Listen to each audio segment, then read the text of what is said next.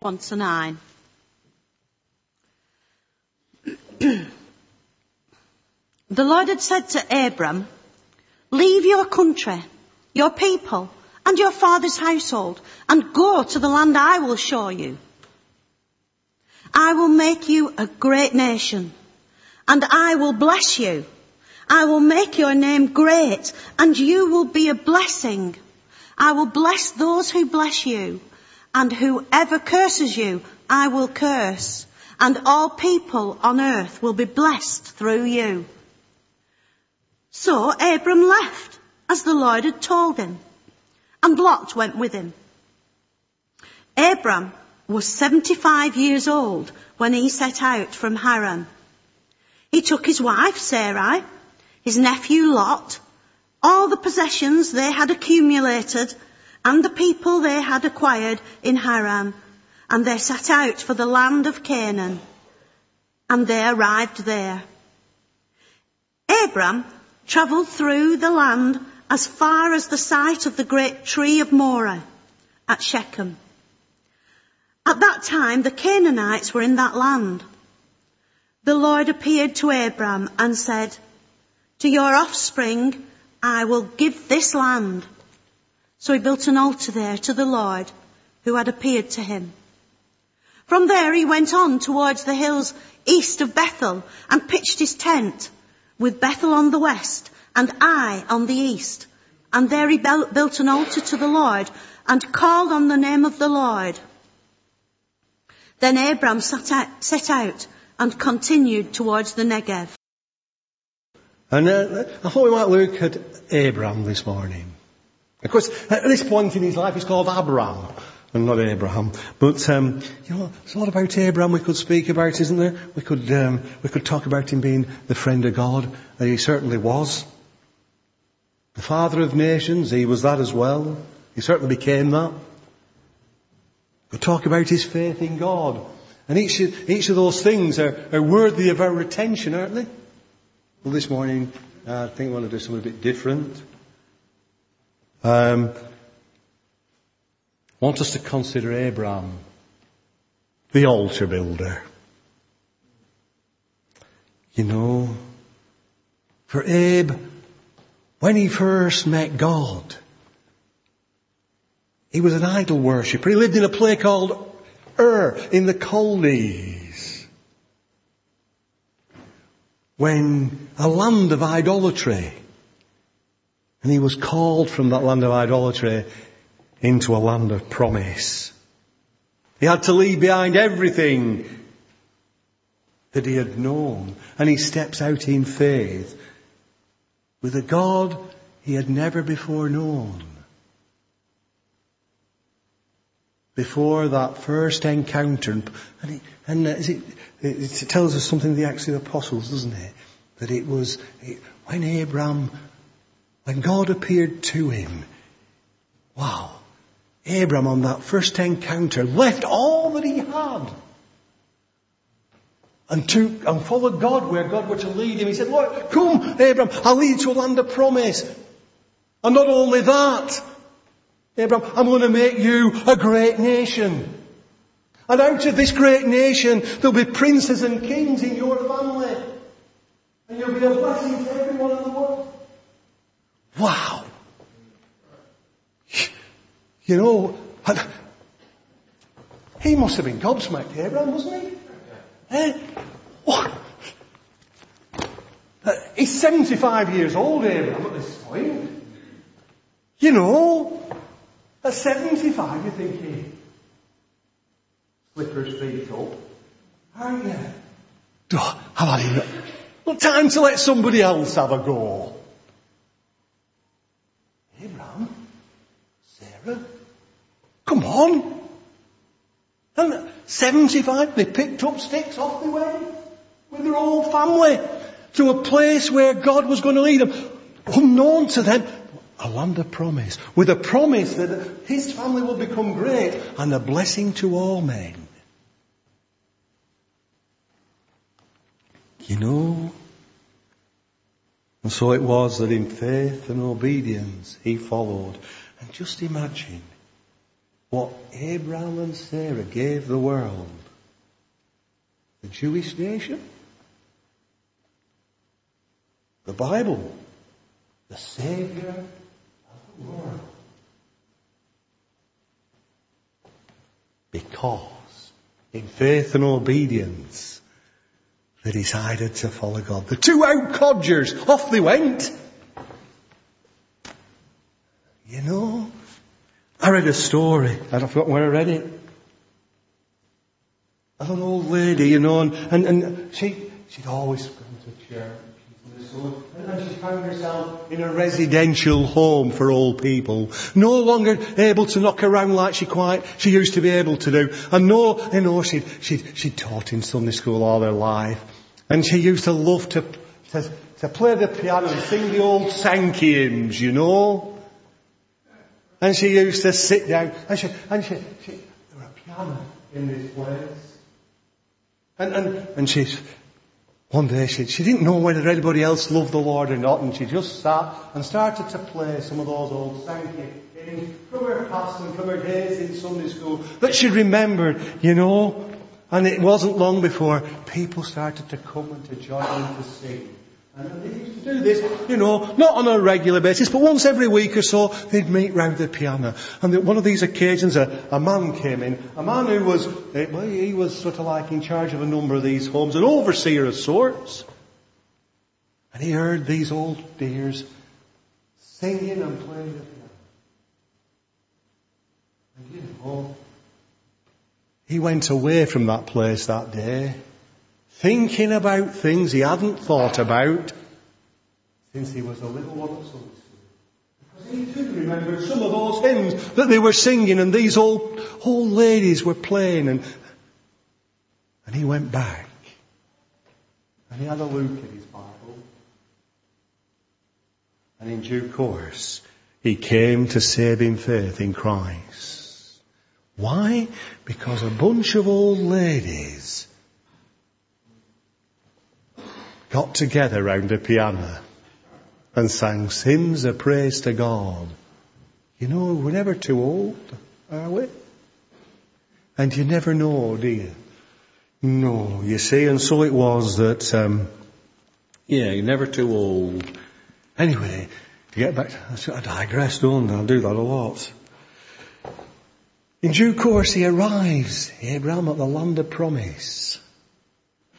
He arrives in Canaan, he goes to Shechem and, and then on to Bethlehem, and we find that everywhere he goes, he does, he pitches his tent. He lives in a tent. It speaks of us, doesn't it, of, of, of the, you know, a temporary thing, a moving on. It, it, it, speaks to us that the, the life that we enjoy here on earth is temporary. We are strangers and pilgrims in this land. The other thing he does is he builds an altar. An altar is, a, is somewhere where they, they built and there they praise and prayed and worshipped God. You know? recognizing that he wasn't, he was a stranger and a pilgrim in this land. He was a citizen of, a, of another place. A citizen of heaven. And wherever he went, we read throughout the scriptures and throughout his story, wherever he went, he pitched his tent and built an altar. Everywhere. He was an altar builder, was our Abraham. An altar of worship and praise, an altar of a God-centered life. Led in, uh, lived in faith and obedience alive, committed to living in the center of God's will. There are three altars. Three. Altar number one is the altar of commitment. Altar number two is the altar of recommitment. And altar number three, yeah, is the altar of total commitment. Hmm. You know, here we have Abraham who committed himself to God. It's not a popular word these days, commitment, is it? Not fashionable in any way. And yet it's what Christ demands. He demands commitment to Him.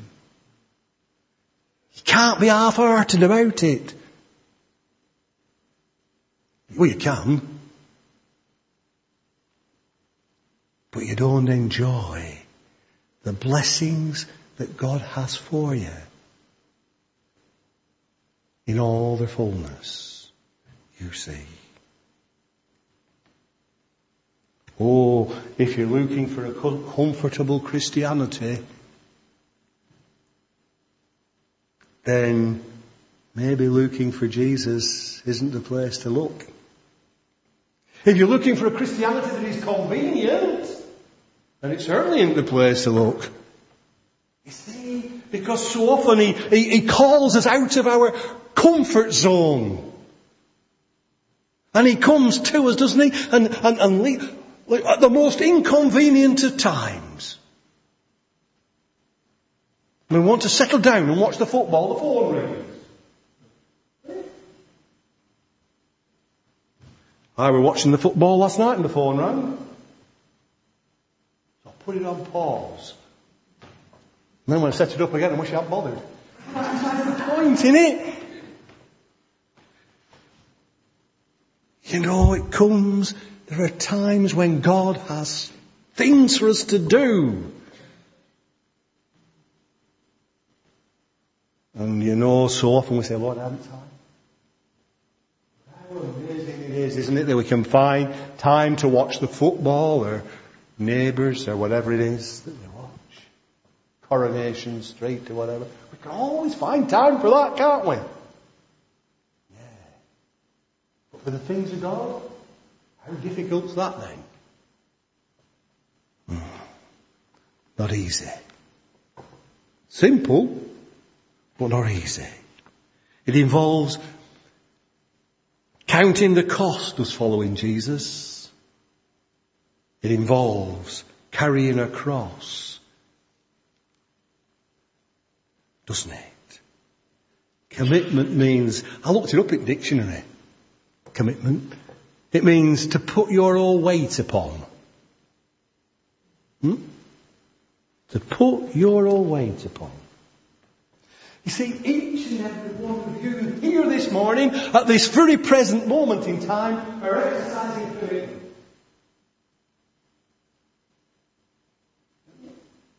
Total and absolute faith you are exercising.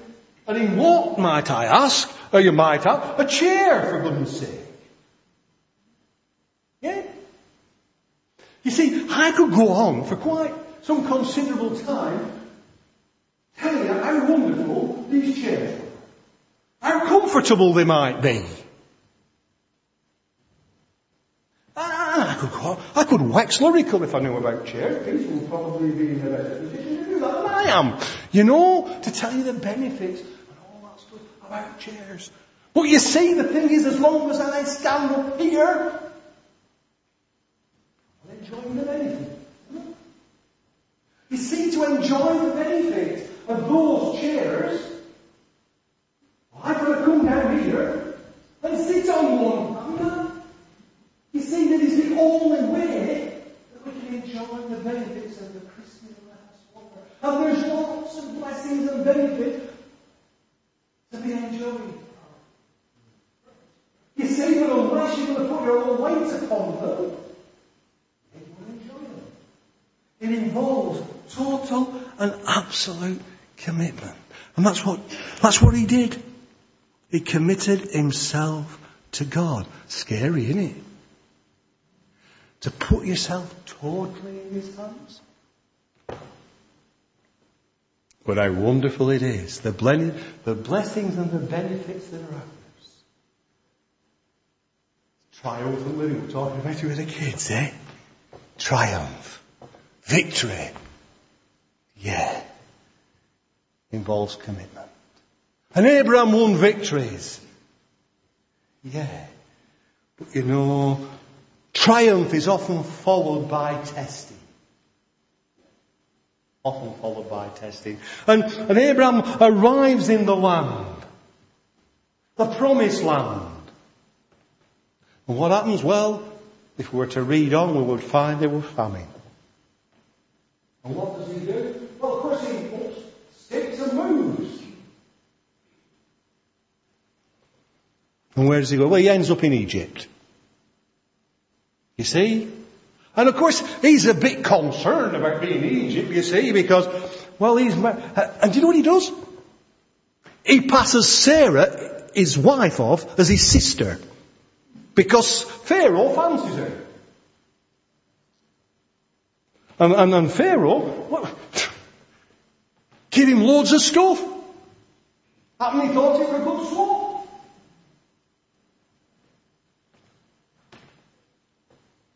But it it caused problems. You see, Abraham stepped out. Did he consult God before he moved? Stepping out of God's will and the centre of God's will brought Abraham problems. God actually, he, he said to, to Pharaoh, whoa, stop. Not his sister, it's his wife. And Pharaoh said to him, what? Abraham, what, what, what, what, what, what, are we thinking of? You see, stepping out of God's will not only caused a problem for Abraham, it caused a problem, even great, for, for Sarah, and for Pharaoh. You see, when we step out of the centre of God's will it causes a problem for us, doesn't it?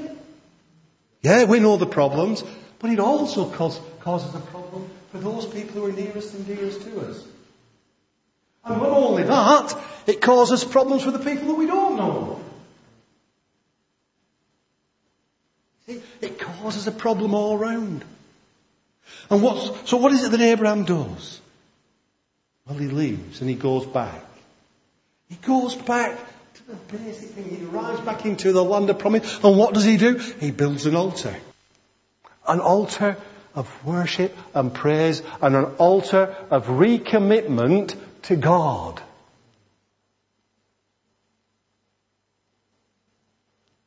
He sets things straight. And that's what we should do too. Set things straight. And so it is that he builds his altar of commitment. We'll have to push on a little quick, I'm afraid. I, I do apologise. But he, do, he does, he alters, and then, uh, not far, not too far down the line, what happens? Well, the same thing again. Abraham ends up, having built his altar and recommitted his life to God, he ends up doing the same thing again. You know, he really does. This time, the king is called Abimelech. And he, he does exactly the same thing. After coming to, to God, commit, recommitting himself and seeking God's help to do better. And to go forward in it. I, I used to get that on my report all the time at school. Could do better. And loads of them on every page. You know, I hope when God opens the book of my life, when I, when I see him face to face, on every page, it won't be written could do better, but I rather suspect it might. You know? Because I, like Abraham before, he, he fell into the same trap. Again, he passed her off as his wife. As his sister. His wife, as his sister. I hope, you see. But have you ever noticed? Uh, uh, maybe it's just me. But so often it's the same thing. Again and again and again that trips us up, isn't it? In our walk with Christ. The same problem. Again and again and again. It's hard work, isn't it, going back to the altar and laying on that altar again and saying, Lord, sorry, got it wrong again. Help me. But you know, failure, you know what, bad failure is one step on the road to success. You see, what was the guy called? Thomas Edison. He tried hundreds, 999 times, I don't know how many times it were anyway, but he said 999 times to, to invent what? A light bulb. And 999 times he failed. But number 1000, he succeeded. God doesn't want us to give up. As how often we have to go back. What he doesn't want us to do is quit. He don't mind the failure. He'll help us over that. It'll make us stronger. More able to go on. You know? Victory's won. Eventually. Altar of recommitment. The altar that we go to is at the foot of that cross, isn't it? Foot of that cross. Repent. Start all over again with Jesus, who willing, God will give us triumph in Him day by day. Last altar. The altar of total commitment. It, it, it took a while for the penny to drop, Wabe. We got it right in the end. God tested him once more. And he got it right. You see, God had promised to make him a great nation. A great nation would come out of their family. And in due course, when he was a hundred years old, when after after lots of trials and tribulations and even trying to help God out and getting it all wrong, eventually a son of promise was born. Isaac. And God put him to a supreme test. The test that he finally passed.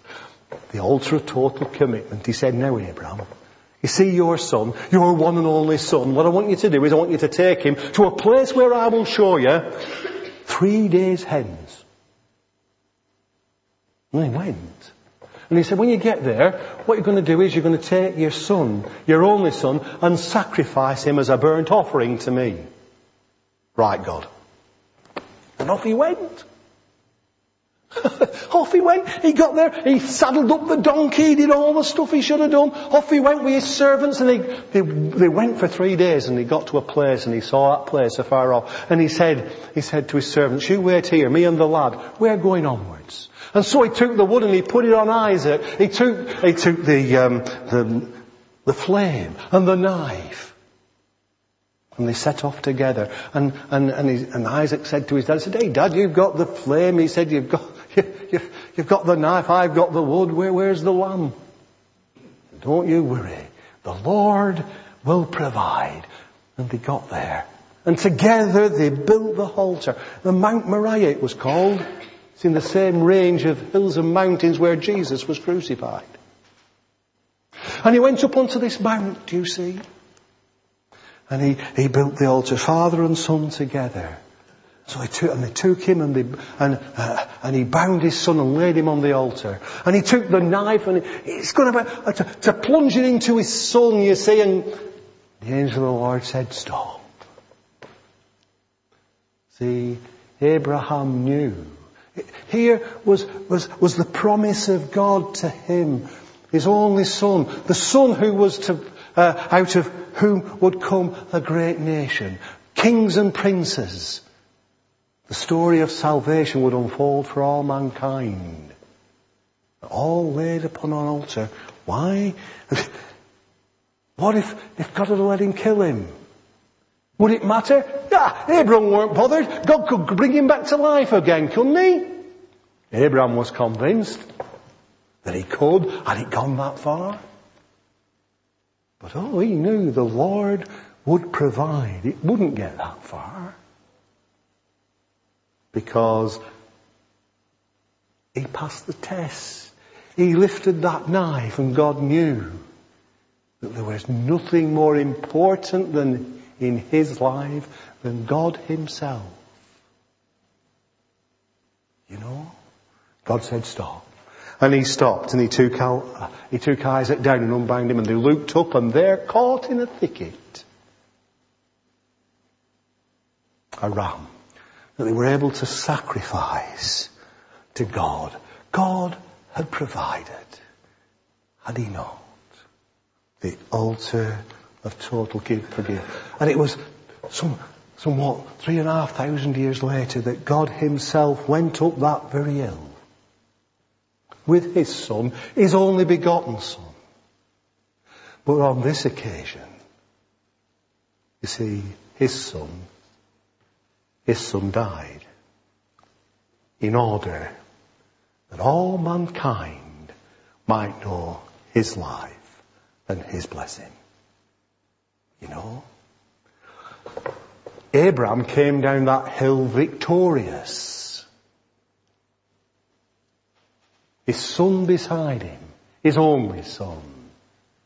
God turned his back on his one and only son. There on that mount on Calvary's cross. But do you know, God too came down that hill in triumph and rejoicing. Because you see, there on the cross, a sinner came to repentance when a thief turned to Jesus and said, remember me, remember me. In paradise. And he said, I'll remember you. You will feast in paradise with me this day. God came down the hill, not defeated, but in total and absolute triumph. And the very, the courts of heaven were filled with angels praising God that day on Calvary's mountain. Mountain of total commitment. You know, that's what God wants from us. Total commitment. You know, one day we will meet before, well, I'll finish with this, I better have, it's time's going quicker than the, what? You see, one day we're going to be before Him, aren't we? I'll finish with this little story. You see, one, one day the Queen uh, were visiting a Balmoral and, and she'd gone out for a walk, Queen of England. And it started to rain. And, and, and she, she knocked at the door of this cottage. And she said, excuse me, she said, um, but you don't happen to have an umbrella, do you? And this woman looked and didn't recognise who it was. And, and she said, oh, umbrella, yes, just a minute. And she had a, she had a few umbrellas, one tatty thing that, that were leaking and stuff. You know, and we didn't, weren't, well, she said, if I, if I, if I lose that, it don't matter, because it's, it's, I can, I can do without that. So she gave her that. And so she went home. The next day, big car pulled up, with a symbol on the front. Driver got out, returned this umbrella, knocked, and he knocked on the door and he opened the door and said, thank you very, she said, her Majesty the Queen says, thank you very much for the loan of your umbrella. And the lady said, Her Majesty the Queen, if only I'd have known, I'd have, I'd have lent her my beston. You see, let us give to God that which is our very best. Because we wouldn't want to arrive in heaven and say, if only, if only, Lord, I'd have known, I'd have done so much better. The altar of total commitment demands of each one of us that we give of our best. Yeah. I think we better pray. Let's pray. Almighty Father, we, we do indeed praise and thank you Thank you for that which you did for us on Calvary's cross. Lord, you, you, you gave yourself fully for our salvation. We pray, gracious Father, that we might give ourselves as you gave to us in total, full commitment and surrender. Lord, we would that we might not only give ourselves to you, but that we might seek that others too might come to know and to love you as we do. Ask it in Jesus' name. Amen. Amen. Right.